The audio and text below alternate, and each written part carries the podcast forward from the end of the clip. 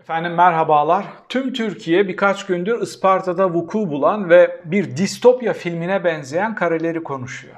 Bir şehre devlet elektrik veremiyor. Bunun nedenlerini, teknik nedenlerini size anlatmayacağım. Bu hiç önemli değil. Isparta örneğini de anlatmayacağım. Bunu da tartışmayacağız. Sadece şunu söylemek istiyorum. Şimdi biz bir öngörüde bulunmuş olsaydık ve demiş olsaydık ki 2022 senesinde AKP bazı şehirlere elektrik veremeyebilir. Orada insanlar donma tehlikesi, açlık tehlikesi, ısınma tehlikesi yaşayabilir. Bazı vatandaşlar bu nedenle ölebilir. Muhtemelen hakkınızda soruşturma başlatılırdı.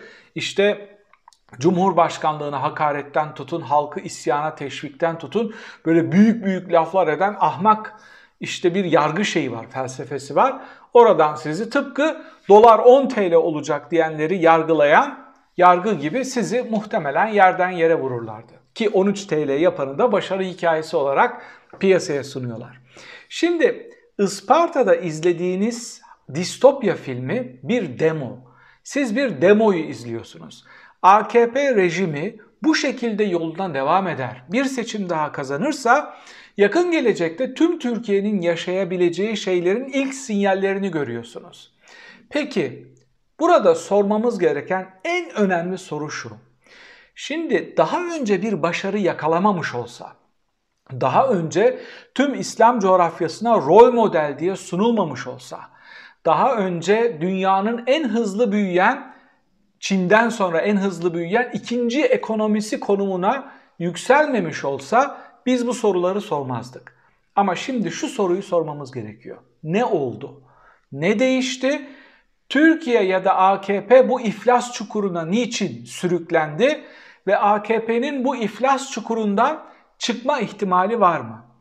Rol model ülke olarak gelip bir, is, bir iflas çukurunda final yapan, geçmişte rol model ülke olarak üniversitelerde okutulup gelecekte bir iflasın case study'si, bir alan çalışması olarak okutulacak olan AKP rejiminin içine düştüğü iflas serüvenini özetliyorum.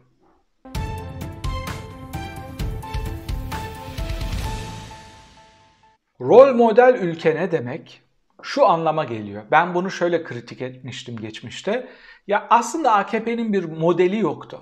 Sadece Avrupa Birliği reformlarını işte gerçekleştirmeye çalışarak ülkeyi normalleştirmeye çalışan, ekonominin önünü açan, benim tam destek verdiğim komşularla sıfır sorun politikası yürüten, oraya yönelik ticaret hacmini artırabildiği kadar artıran, onlarla birlikte ortak kabine toplantıları yapan, ekonomileri entegre haline getiren inanılmaz bir başarı hikayesi vardı karşımızda. Sevin, sevmeyin, somut veriler ortada. Peki kırılma nerede vuku buldu ve nasıl buraya sürüklendi?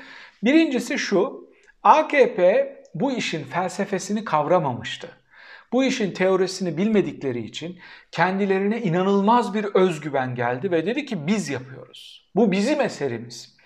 Ve oradan yani serbest piyasa ekonomisinin çok hassas dengeleri bir tarafa bırakılarak rekabetin yok edildiği, askıya alındığı monopolist bir devlet yapısına dönüldü ve ahbap çavuş kapitalizmi tercih edildi. Yani devletin tamamı bizim olacak, ihalelerin tamamı benim ve beşli çetemin olacak. Ben böyle bir havuz oluşturacağım. Bu havuzdan payımı alacağım. Rekabet olmayacak, kalite rekabeti olmayacak, fiyat rekabeti olmayacak diyerek yollarına devam etmeyi tercih ettiler ve sistem alt üst oldu. İki taraflı. Bir, ekonomik gerçeklerden dolayı. iki devleti yöneten aktörlerdeki kalitesizlikten dolayı. Her ikisinde de rekabet olmayınca bu üst üste geldi. Bazı şans zarlarından dolayı dünyadaki şişmiş likidite, Türkiye'ye bol bol para vermek ve para kazanmak isteyen yatırımcılar, şehir rantını işte nakite çevirmek isteyen AKP parsel parsel ülkeyi satan ve betona çeviren AKP felsefesinden dolayı bir para akışı bir kısım bir kısmen devam etti. Büyük bir çatırdama aslında 2015'lerde, 2016'larda vuku bulması gerekiyordu. Onu çok başarılı bir şekilde günümüze kadar ertelediler. Aslında kriz dün başlamadı. Kriz 2016'nın sonlarında başlamaya başlamıştı çok mahir bir şekilde kara parayla, şehir rantıyla, işte kurdukları o havuz sistemiyle fonlarla, fonlardan kastım işte devletin tüm yatırımlarını, cumhuriyetin tüm kazanımlarını içine attıkları fonlarla bir yere kadar bunu getirebildiler. Şimdi Isparta'dan ne için dönemiyorsun? Isparta'da niye valiyi görevden alıyorlar? Çünkü şirket, orayı yöneten şirket Beşli Çete'den biri. Aslında şirket dediğiniz şey Erdoğan'ın o havuz sisteminde kullandığı aktörlerden bir tanesi. Onun için işte rekabet olmadığı zaman, ihaleler gerçek ihale olmadığı zaman ve devleti monopolist yani tekelci bir yapıyla yönettiğiniz zaman bu iflas kaçınılmaz olarak bir şekilde karşınıza gelir. Kendi elitlerini yetiştiremedikleri için, zamanında eğitime yatırım yapmadıkları için, bayraklara, balonlara para harcadıkları için bu açığı biz kısmen nasıl kapatabiliriz diye ne yapmışlar? Milyonlarca dolar harcayıp seçtikleri insanlara belediye bütçelerinden yurt dışında master doktora yaptırmışlar. Yani senin benim vergimle senin benim almamız gereken kamu kadrolarına senin benim vergimi harcayıp senin benim çocuğumuzun alması gereken kamu kadrolarına kendi yetiştirdikleri çapsız, hiçbir yarışmanın içine girmemiş, burs, burs başvurusu bir sınav yapmamış, bir günde belediye girmiş, ertesi gün bursu almış, kağıt üstünde işlemler tamamen dolandırıcılıkla yapılmış, kitlelere de paralar harcamak zorunda kalmışlar. Şimdi sokaktaki vatandaşa itiraz eden, işsiz, iyi eğitimli, dil bilen gençlere çıkar bakalım telefonunu diyen amcalara deyin ki bunlara gidin sorun bakalım. Bu burs alan, milyonlarca dolar burs alanlara hesap sorabilecek misiniz? Bu kitle yani Erdoğan'a aşık kitle 4-5 aşamada bu krizi reddetti. Nasıl yaptı bunu? Önce dediler ki kriz vardır ama bu kriz işte Türkiye'nin güçlenmesine isyan eden, bunu kaldıramayan dış güçlerin eseri. Ondan sonra kriz birazcık daha büyüdü ve dediler ki evet kriz var ama bu pandemiden dolayı.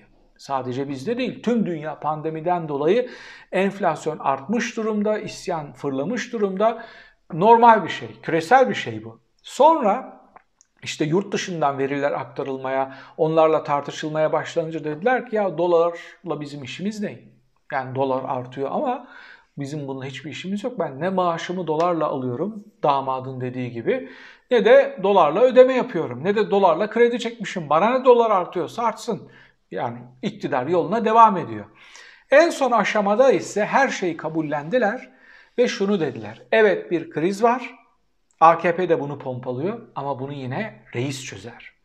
Şimdi bunu kabullenmeyen, bu fotoğrafın içine girmeyen kararsız bir kitle var. Bunlar AKP'den koptu ve ortada duruyorlar. Bu ortada duran kitleye krizin çok net bir şekilde anlatılması gerekiyor. Neden çıktı?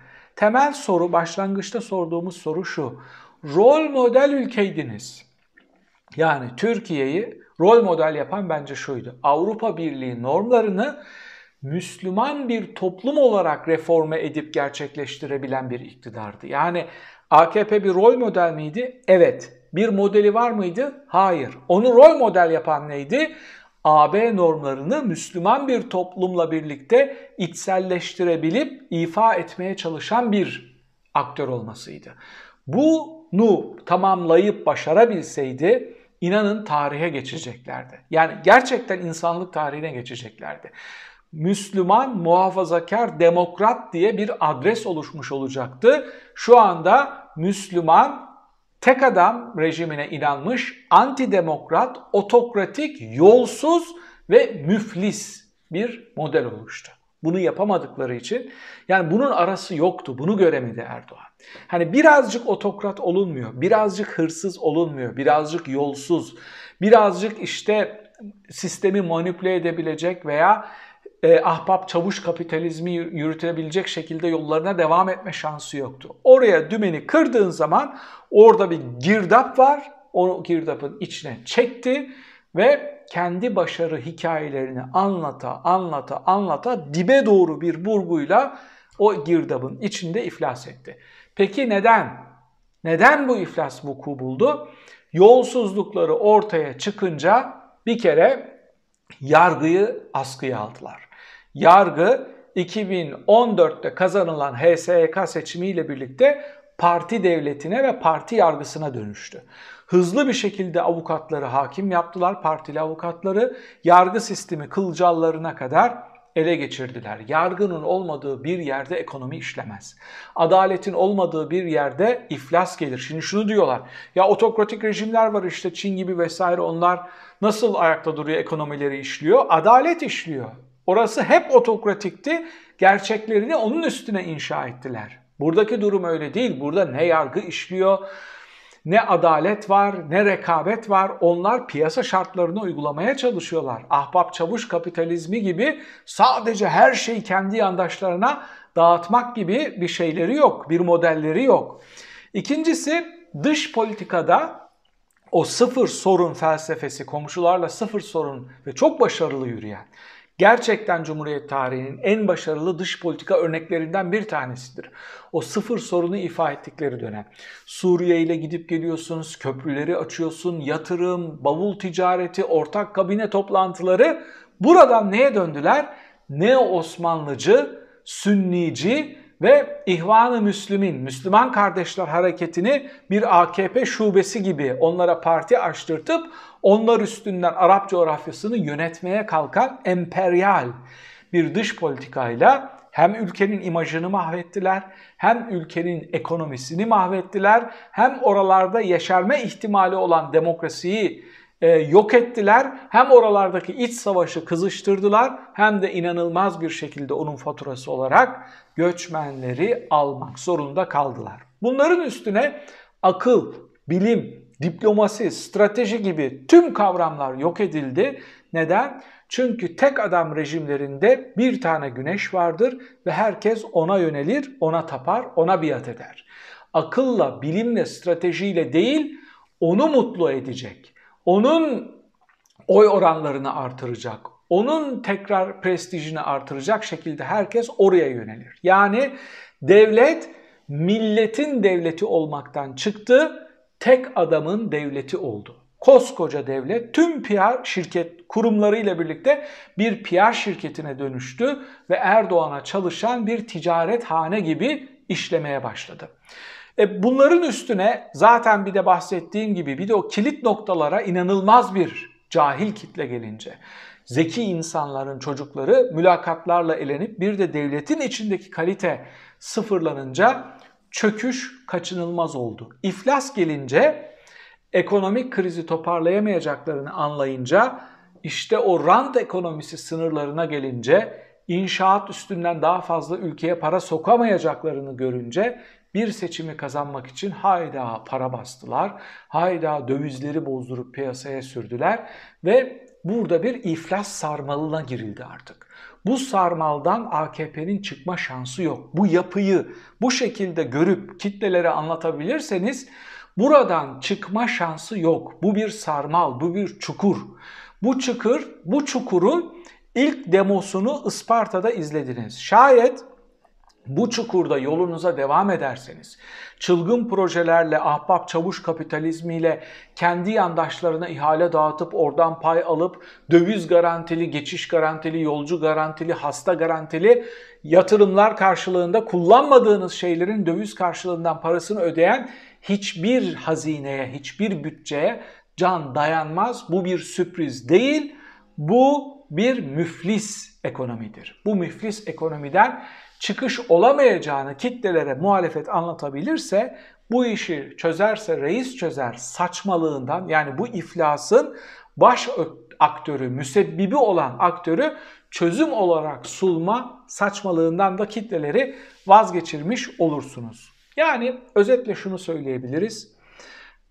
Isparta ölçeğinde siz bir demo izlediniz. Erdoğan'ın bir manevra alanı kalmamıştır.